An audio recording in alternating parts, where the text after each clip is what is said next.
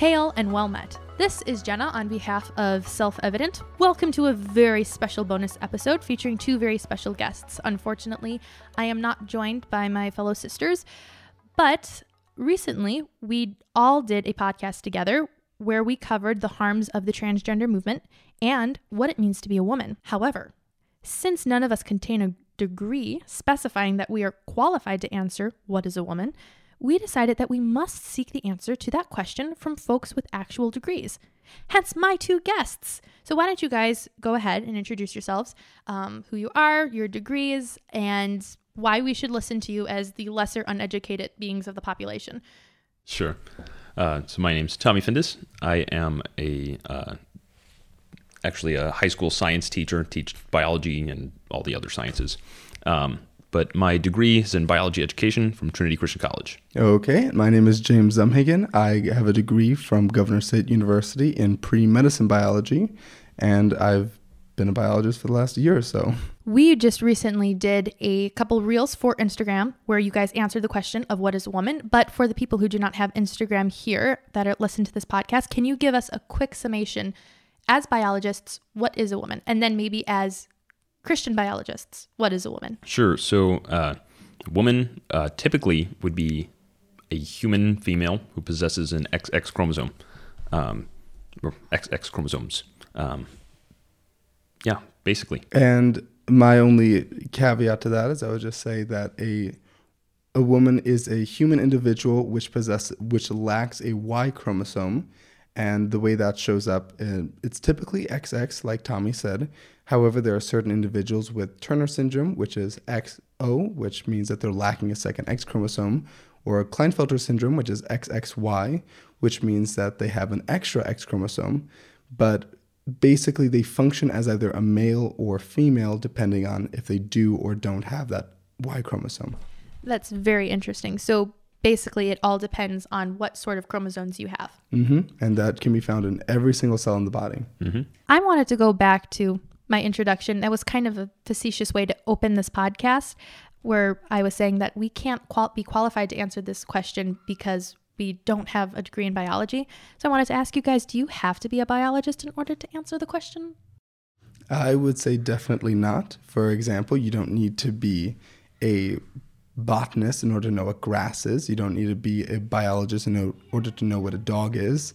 It you shouldn't have to have a degree in order to look at basic characteristics of life. So basically all you need is common sense. Pretty much. So I have several questions here. And the first one that I wanted to ask you is as biologists, what do you consider to be the difference between sex, gender, and gender identity? Like those three terms that are very, very prevalent in our culture. Mm, yeah. So sex and gender are the same thing. Um, I actually did a deep dive on the etymology of gender, where the word came from. Um, and interestingly enough, we don't know when the word originated um, because the the term, well, G E N E, the sound gene, originates from Proto Indo European, which is 4000 BC. Um, Very but interesting. Comes then to Latin. Um, and in Latin, they had the word genus, meaning something like kind, but also including the meaning of uh, biological sex. Moves from there to French, which then moves to English in the 1400s, meaning biological. Uh, actually, sorry, in the 1300s, it meant just a kind of thing, but then in the 1400s in English, it then meant biological sex. Um, from then to 1963, it always meant biological sex. So when people say that they their gender identity is such and such, basically what they're saying is their biological sex is such and such. So with with what we have now, a lot of people just try to bring some confusion and say that your gender is not your sex, but is the way that society views you or the way that you present yourself to society. Um, so they've kind of taken over the definition of the word gender. Sure, which has been synonymous with sex for what 500 years. So you just answered my other question was is biology related to sex, which I'm pretty positive it is if we have to ask you guys what is a woman. Um, so what biological factors determine sex? Or if we were to find a skeleton from a thousand years ago, why can we tell it is male or female? So that part mainly goes on to the bone structure and basically just there are slight differences in the skeletal structure between an adult male and adult female. Uh, for example, the pelvic bone is a little bit different. Uh, you can tell because women's um, pelvis is more designed to deliver children, whereas men not so much. Very sexist um, of you. and then the other thing is women's bones tend to be a little bit smoother because for men's bones there's a lot more kind of bone growth where there's muscular attachment. Okay. And so they end up being more rough or lumpy bones. Um, however, these differences aren't as clearly seen for uh, individuals who are pre who were pu- pre-puberty when they died, and that just shows that once the sex hormones kick in right around puberty is when a lot of those changes occur. Got it. So you would basically say that that would require intelligent design for them to be you can tell from the bones that one's male, one's female. Yeah, definitely. Um, when we talk about the origin of um, sexual reproduction, um, from an evolutionary perspective, it's it's a very weird way that they come about this. Um, as James talked about, you know, a a probably more robust definition, I would say, of a woman would be somebody who lacks the Y chromosome, right? Um, because people like Turner, with Turner syndrome can exist, um, and we wouldn't say that that's a man. We'd say that's definitely a woman. Um, and so when they come about it from an evolutionary perspective, it gets real weird because of the way that they talk about the Y chromosome in particular. Um, okay. Has some weird conglomerate of stuff that. Can you give us an example? Um, basically, if you sequence the Y chromosome and look at how it looks, it's it's it's a lot smaller than all, not all, than the X chromosome. It's tiny compared, um, and the the way that the sequences are arranged it is very odd, um, almost scrambled. Um, and so their idea is that somehow this Y chromosome came from some other conglomerate of things a long time ago. But I mean, like you said, with intelligent design, it makes absolutely no sense that one gigantic chromosome would somehow miraculously rearrange into some other chromosome that just so happens to produce a whole different body that is able to give its exactly give the correct cell that would meet up with an egg then to produce a viable offspring. Yeah. That I don't understand evolution. I, just don't. So I wanted to ask you, um, this is kind of changing the subject a little bit. With our culture right now, the it's basically the age of transgenderism. Everybody is, uh, it's very very prevalent, especially in Generation Z. Um, so there's such things as gender affirming therapists that would prescribe puberty blockers that would uh, recommend uh, getting surgeries to remove healthy body parts.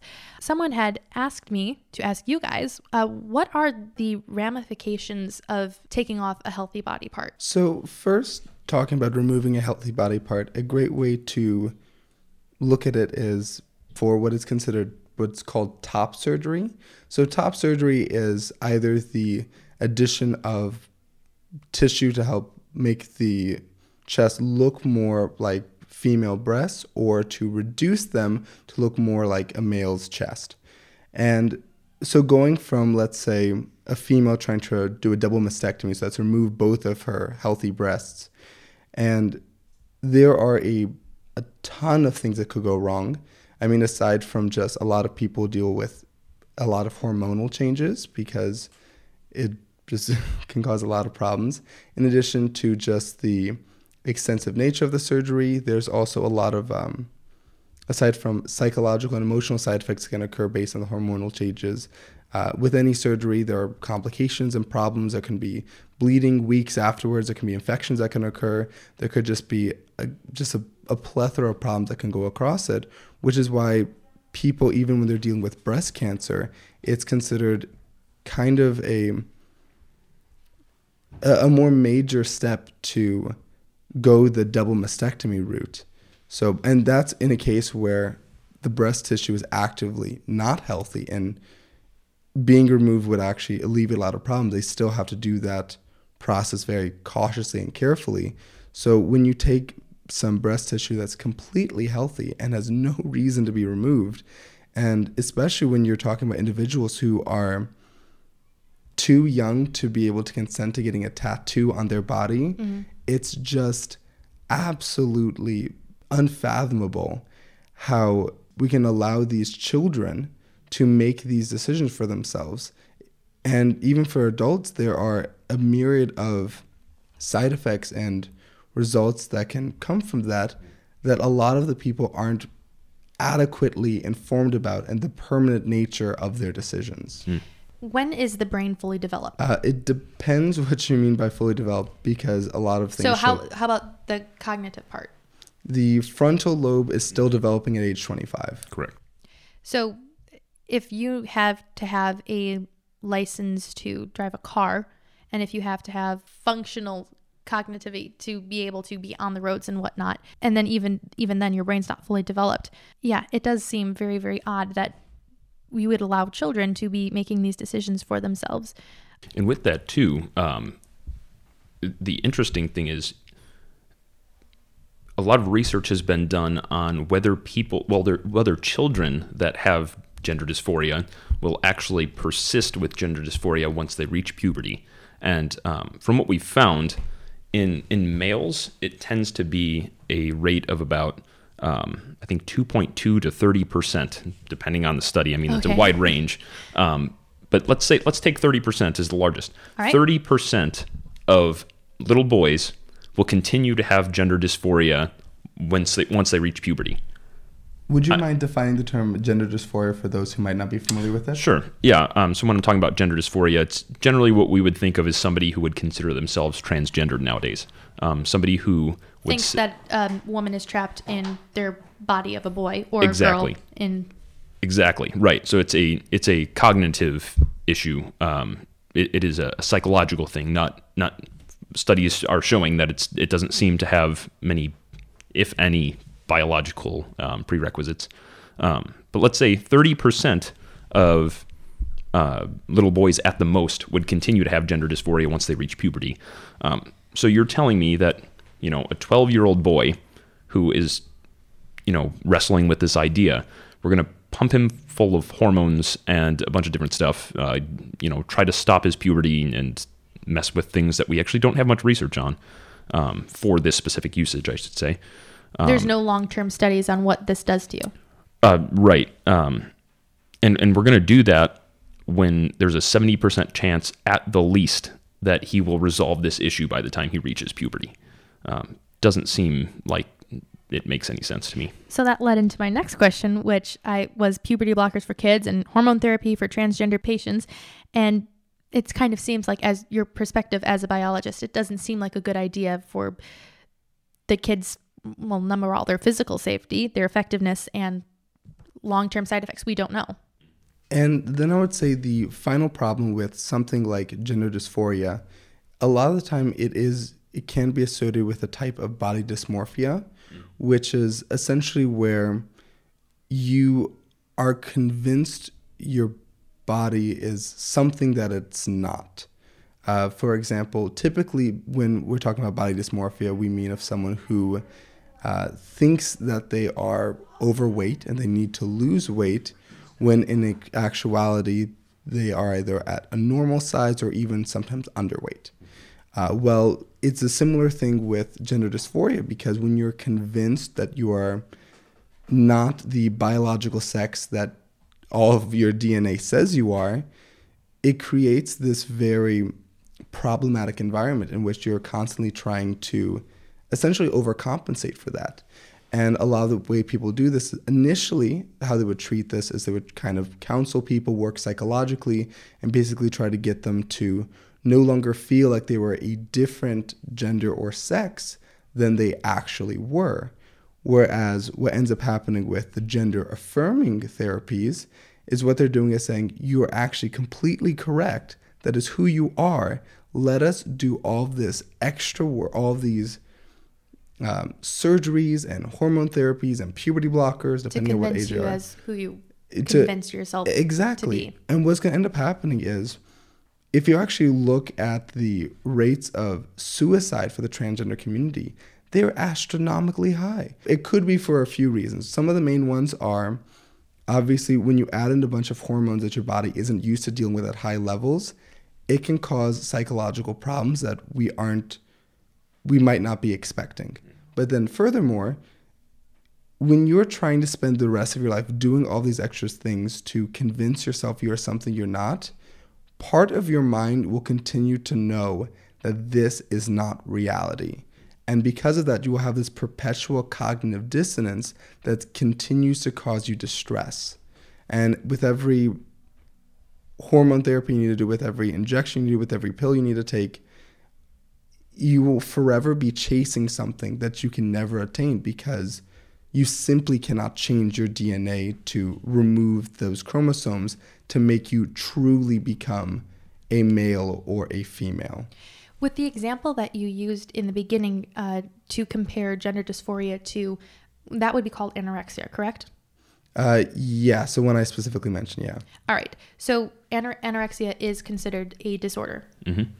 A psychological disorder, precisely. So why isn't this considered a disorder? It is. Yeah, actually, uh, it's still classified as a disorder, hence body dysmorphia. So basically, just what's happening in culture right now is people are trying to make it not. Currently, it is still listed as a disorder, but the way we solve the disorder is by affirming it. Got it. So now that it is true, you no longer have gender dysphoria because you are now that new gender. So ev- problem solved. Right. I, actually the the most up to date version I have is from 2013, um, but it is listed still as a psychological disorder in the Diagnostic and Statistical Manual of Mental Disorders, um, which is really like the the gigantic book of all the mental disorders that most psychologists or psychiatrists will reference when they're looking through mental disorders. Got it. Very, very interesting. Now I'm going to switch topics real quickly to something similar, but Planned Parenthood, which is one of the biggest abortion providers in the country, they maintain that there's a lot more to being male, female, or any gender than the sex assigned at birth. And the organization also contends that biological or assigned sex does not always tell the complete story. So, what is your response to that? So first off, in regards to to use their terms, the assigned sex at birth not telling the complete story, the only point in which I would agree with them is from the standpoint of obviously your experience as a woman or as a male differs not only nation to nation, not only state to state, but even just region to region or what area you grew up in. Essentially, what it means to be a woman socially versus what it means to be a woman biologically. Biologically speaking, it is as simple as presence or absence of a Y chromosome. But, and then there's a lot of other characteristics and features that go along with that. But it, if you are missing any one of those other features, that doesn't make you not a woman. For example, women who have hysterectomies, they are still very much women because they still lack a Y chromosome, so they are still biological females. But obviously, a lot of the time, what they end up doing is they switch, they shift this conversation into talking what it means to be a woman socially. And that is completely variable culture to culture, region to region, nation to nation. Yeah, uh, and when when it comes to the biological aspect, um, something that you'll find often, and I, I kind of mentioned this before, is people try to make things really confusing, and then in that confusion, they will use that as their platform then to say, "Well, see, you don't understand, and because of that, I'm right." They, they take advantage of the confusion in order to say, see, I have the answers. Exactly. And so when it comes to the biological aspect, as James put it, it does simply boil down to do you have a Y chromosome or not? Um, but what they do is they dive into the weeds because the the normal progression uh, of female or male anatomy development goes from firstly the chromosomes, secondly it would be the primordial gonad when they're forming within you know the uterus. Um, then we've got a prenatal hormonal environment in which um, the males tend to have more andro- androgens um, in the environment. Females would have less, um, but the males also have a production of a Mullerian uh, suppressant system thing where um, they suppress female production uh, of parts. Um, and then after that, we've got so we got the prenat- prenatal hormonal environment. We also have the internal reproductive system and then the external reproductive system. So what people are looking at is they're saying, see, You have some weird things in there that go on. You know, what if what if the man had less androgens in there? Does that make him now a woman? Well, the basis for all of this is the chromosomes. That is the primary thing. All of the rest of these have to do with function. You know, it's almost uh, an example. Say you go to a library, um, and we have two types of books: books that have uh, periods at the end, and books that have uh, exclamation points at the end. Um, but the only way we know how these which which ones these books have is by the person reading them, right? So somebody reads these books and they either express using periods or they express using exclamation points. let's say you get somebody who reads it as if it's exclamation points, but they're really periods inside. Would you say, "Oh, that's confusing. This book must actually have, you know, periods in it, but I don't know what it is. that's how I see it. Right. If you see that it has periods in there, then you would say the the one reading it is the one who's wrong. In the same way, biologically, your proteins or the environment, something else might be messed up. But at the base of it, all it matters is what's in that book, what's in that DNA, and that's what tells us what it's supposed to be. I wanted to go back to James's point, and this kind of ties into what you were saying. There's two ways to see a woman. There's, you know, socially, which is how the culture identifies a woman, and then there's biologically. Would I be correct in saying that right now our culture in general, they see a woman as relative? It, it all depends on how you feel. Yes, because ultimately what it comes down to is once you say that that is a subjective thing, because obviously if it is something you can change, and even though some biological characteristics like your chromosomes are not changing, they have to become extremely subjective with what it means to be a woman. However, one thing you'll find very interesting is you can have a woman who, uh, a biological female, who dresses in all masculine clothes. Yeah. Uh, very much of a tomboy, very does all the masculine things, and at the end of the day, she is still a biological female. But what you'll notice with most of the transgender women, what they end up doing is they tend to wear a lot of lipstick and wear dresses and wear all these things that are stereotypically female things because what they're trying to do is essentially overcompensate for the fact that biologically speaking, genetically speaking, on a DNA level, they are not women. And so they're just donning woman face. Exactly, precisely so.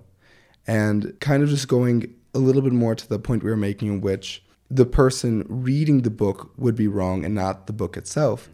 If you were to use it, if you're looking at the standpoint of a disorder such as schizophrenia, in a lot of schizophrenia, they have these hallucinations where they truly and do see these things that are in the in their environment. Uh, so it could be such as uh, people are out to hurt them, or that there's a giant conspiracy against them for um, paranoid schizophrenics, and that is not reality. They are living in their own de- literal delusions of reality. And with gender dysphoria, it's a very similar thing, but obviously their delusion is more self oriented of what their actual biological sex is, as opposed to schizophrenia, schizophrenics, which is more of an outside thing. How harmful is this view in our culture that you can change genders, the, the fluidity of sex in general? How harmful is it from your standpoint? I would say hugely. In in the world of biology, I would say it doesn't matter as much as people might think it does. I mean, if you want to say, you know, somebody with an XY is a woman, sure, I mean, go ahead. But I think it goes down to something deeper than science, but just basic truth. Um, it's it's more than a scientific problem. I would say it's a problem of you know society and the way that we understand what reality is. You know, if we're going to be able to say this hard fact is actually, you know, not or whatever you think it is, you know, th- then what do we- matters anymore? Exactly. So, a great example of kind of where this ends up leading is once you are acknowledging that your own personal interpretation of yourself is above biological characteristics, uh, you get into situations like what happened. There was a situation in Canada in which uh, a man who was in his 60s at the time was on a variety of some dating apps and wanted to put his age as 40s because he wasn't getting the matches he was looking for. So what he did was he actually appealed to say that he he believes that you're as young as you feel, and so he identified as a 40 year old. Of course. Well, the Canadian judge said that no, that's not okay because he knew that was a terrible precedent to set. Because once you could say you can literally legally change your age, you're as young as you feel, and that's just been completely subjective. It would completely mess with birth records. It would mess with a bunch of other of our standard aspects of society, of retirements, of when you can work, of when you can drive. That, and it would be such a headache for government officials as well. Yeah, exactly. It's just it adds so many ridiculous things because when you're taking an objective fact of when you were born or what your biological sex is or what your race is and you're completely changing that once you do it in one category you don't have a justification for not doing it in the other ones so i'm from the standpoint that if you're saying that a man can become a woman then you also have to say that a 60 year old can become a 40 year old on a whim. And same thing with, like, for example, there was the one head of, oh, God, I can't remember the name of the organization, but it was an organization for um, African Americans. And she was a white woman, but she was able to rise through the ranks because she I, had been deceiving everyone, claiming that she was actually indeed an African American woman. Really? Yes, uh, Rachel. I, I don't recall her last name, but what finally ended up happening is it came out that she's actually lying. That wasn't the case. She tried to just double down. She said, "Well, I identify as an African American woman, and so therefore Sort I can of so Liz Warren. exactly."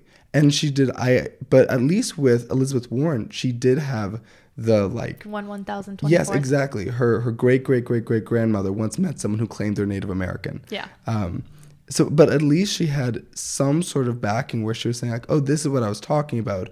But obviously, it was she still completely blew up proportion. She should not have gotten any sort of financial support because of that minuscule amount of Native American heritage.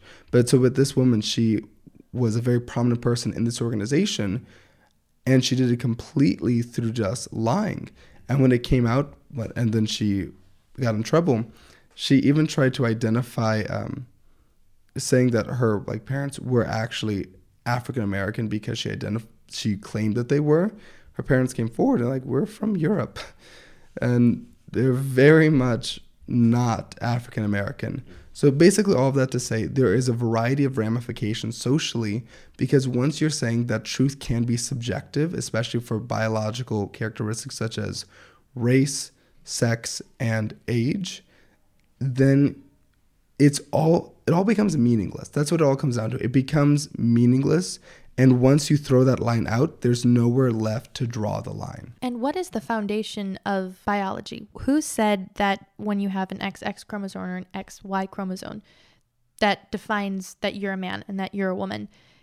Why should we care? I mean, simply put, uh, goes back to the garden. You know, God made it that way.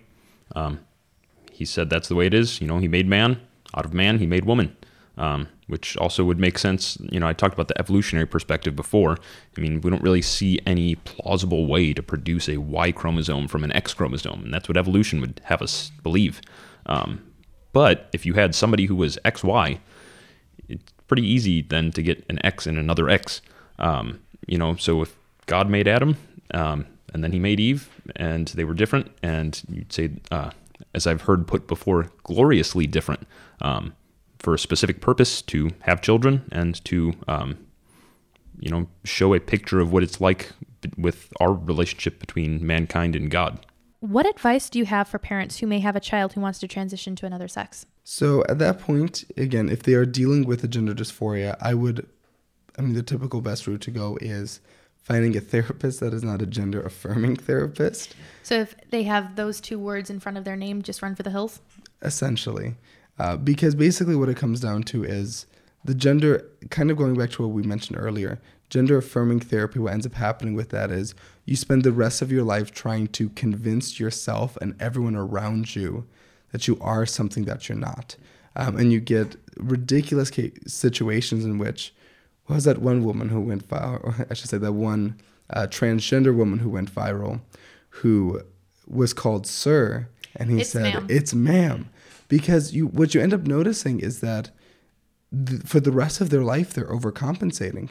For example, most people I know, or I should say most cisgender people I know, when they are misgendered, like accidentally called miss or sir or whatnot, they don't get violent and angry.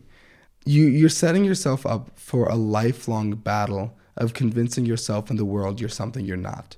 What you really need is a therapist who can kind of help you work through of basically where that's stemming from, um, healthy coping mechanisms, a good way to go through and just because if it's pre-puberty, there's a great chance that it will resolve itself as puberty comes. Um, but a lot of the time, those feelings of gender dysphoria come from a dislike of the idea of being a male or a female, and a lot of the times it can be because of trauma or could just because of a variety of other things. Mm. Yeah, and if I may add to that, um, number one, I would say definitely be in prayer, and number two, um, you know, we've talked about gender affirming therapists, right? Oftentimes, what their idea is is to push puberty blockers specifically from a say the parents aren't, you know, on this whole transgenderism thing. Um, for them, it's actually pretty easy to be convinced why puberty blockers might be a good thing. Um, somebody might tell them, you know, you don't have to agree with it, but puberty blockers will give you more time to talk with your kid to figure this out. It just pauses puberty. Exactly. That's the explanation. And the, so many people will tell you it's reversible, but nobody ever in developmental biology will ever talk about something that's reversible. You know, we progress. Um, not, we don't go back in time. Um, actually, in a an article I was reading from the New Atlantis. Um, a quote here says We frequently hear from neuroscientists that the adolescent brain is too immature to make reliably rational decisions, but we are supposed to expect emotionally troubled adolescents to make decisions about their gender identities and about serious medical treatments at the age of 12 or younger. And we're supposed to expect parents and physicians to evaluate the risks and benefits of puberty suppression, despite the state of ignorance in the scientific community about the nature of gender identity. Um, so I would tell you number one, uh, don't go with puberty suppression. Um, not a good idea, not a lot of good science, um, and lots of risks. Um, other thing was prayer. Um, and third thing, I think you have to talk to them a lot. Um, don't just let them go through by themselves. Like we've said, they've got lots of um, high rates of anxiety, depression, things like that. Um, and, and a lot of the times it's a um, relational issue. Um, so I would say to, you know, talk to your kids and try to try to figure out where the problem actually lies. And is it true? I wanted to go back to what you were saying about puberty blockers. Is it true that I think it was the main the main drug that they use for puberty blocking is the same thing they, they use for chemical castration for rapists? I think it's called Lupron. Know, I actually don't know. Um, what I will say, um, what I do know about that though, is it was originally developed for um, what we would say is a precocious puberty, where a uh, usually like a female around the age of six or younger might go through puberty, and so it was it was developed um, to have them delay their puberty by giving them extra hormones that would stop their, you know, glands from recognizing them as much and be able to progress later on. Um, so I know that was the original intent. Whether it has been used for that, I'm actually not sure. I have one more question for you guys, and that is from your perspective, how should we speak to lawmakers about the issue of transgenderism? So I think it kind of goes back to the point I mentioned in regards to uh, specifically the one white woman who tried to run this African American organization, and that one man in Canada who tried to legally change his age to 20 years younger. The farther we take this when it comes to affirming these things that simply are not true, the more legal and ridiculous problems we're going to run into.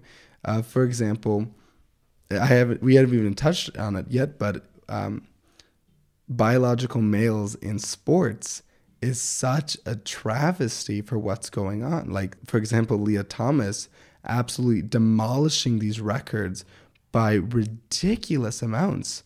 I mean, she won one of her races by over 20 seconds.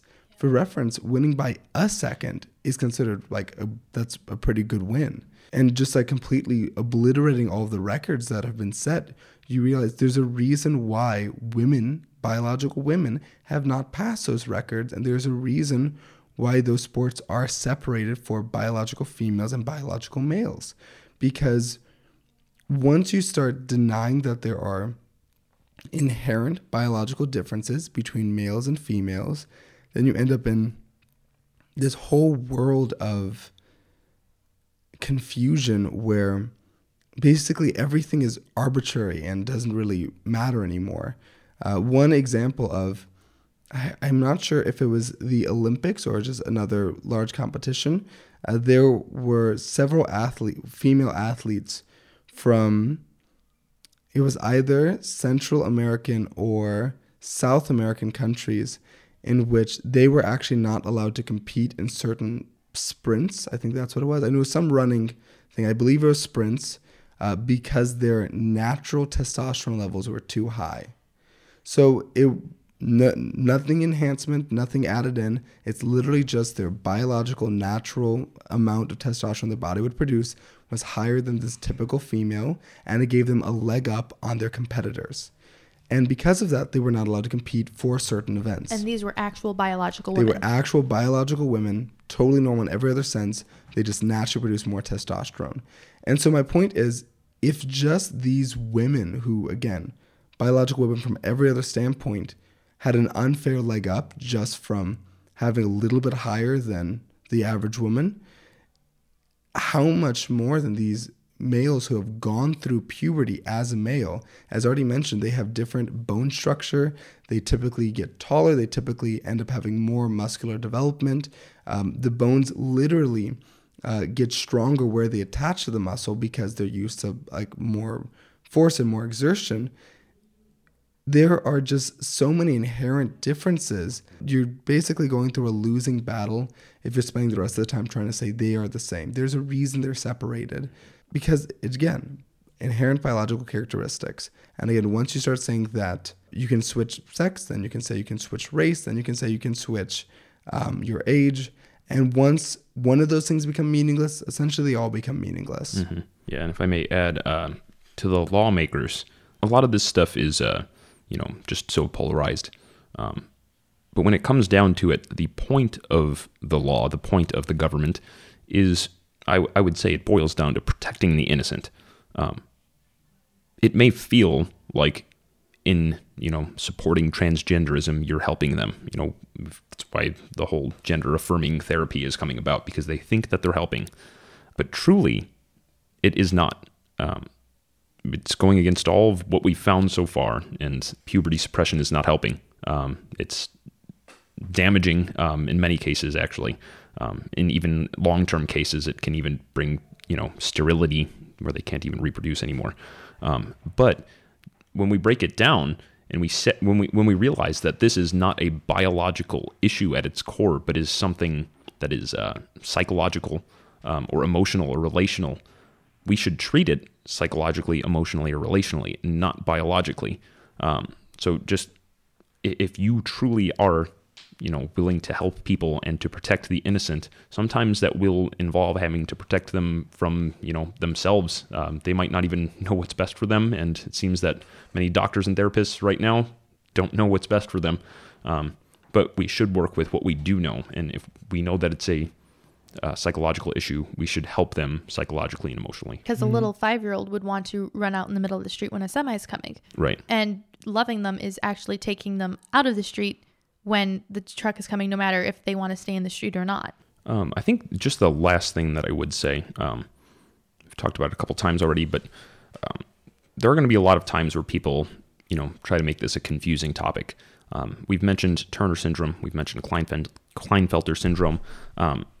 Um, those are all chromosomal syndromes. Um, one other huge thing that people are talking about now is things like androgen insensitivity syndrome and things where it's not a chromosomal issue um, and how we might deal with that. You know, there's actually some documented cases of um, men that we will be born having female parts, but then once they reach puberty, it starts to look more like a male part.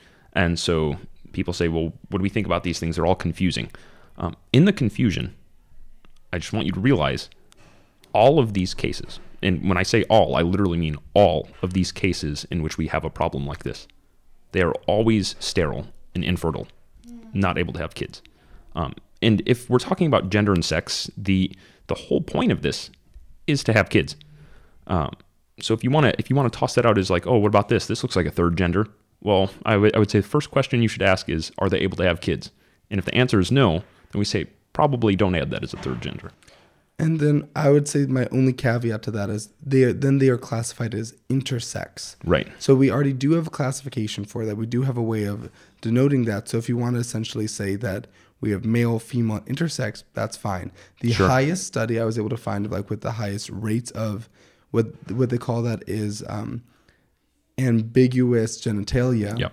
is 1.3 in a 1000 which uh, Wow. which will go to 0.1 percent, a little bit more to like 0.13 percent of the population.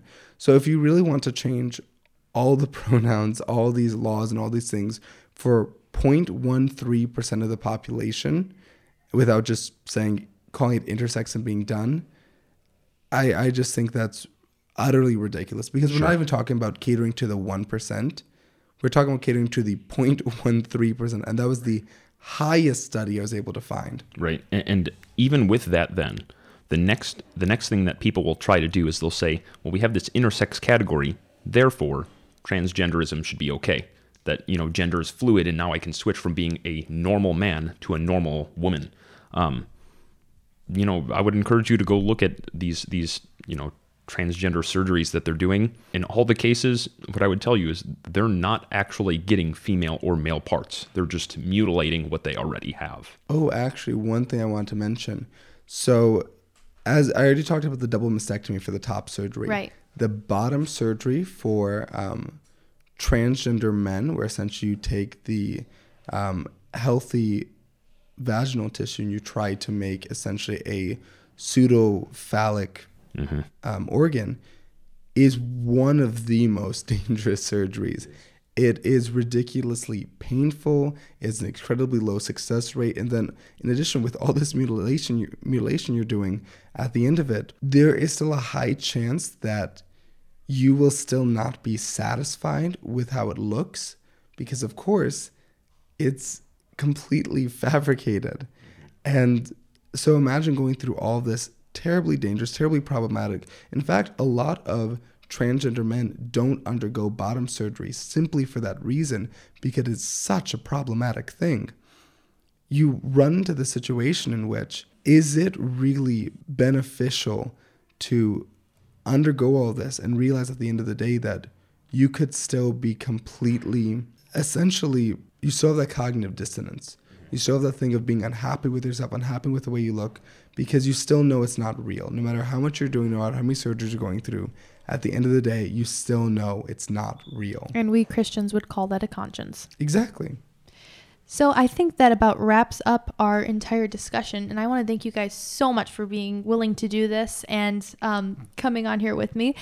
Until next time, let us firmly rely on the protection of divine providence. And I don't have a quote for this section, but all I'll say is Oh, well, I guess I think a great way to end it is just it is important to realize that these people who are dealing with gender dysphoria and dealing with who identify in the transgender community are not inherent bad people. They are people who genuinely need support and help and love, and you need to be able to help them through that. But also keep in mind that that doesn't mean that you have to say they are correct. You don't have to help them by engaging in Affirming their by affirming their delusion. Like for example, you don't help of someone with anorexia by saying, "Oh yeah, you you're so overweight. You look morbidly obese." Mm. That is not loving. No. You but you are indeed affirming their delusion, but that doesn't make it okay. What you need to do is again, just be loving for them, supporting them, and just realizing that most of them, I would say the vast, vast majority of them, did not choose to be in this situation. no, it's just the, it's a result of the fall and it's the particular temptation that they have. Exactly. Right. Yes. And right. And exactly what you're saying. Love does not require acceptance. actually love is telling them the truth and a friend loves at all times so if you are a friend of someone who is struggling with this dysphoria, the best way to help them is to be lovingly telling them the truth. Mm-hmm. I think that's a great way to end. Thank you, James. Thank you, Tommy. And you. um, until next time, this is self evident.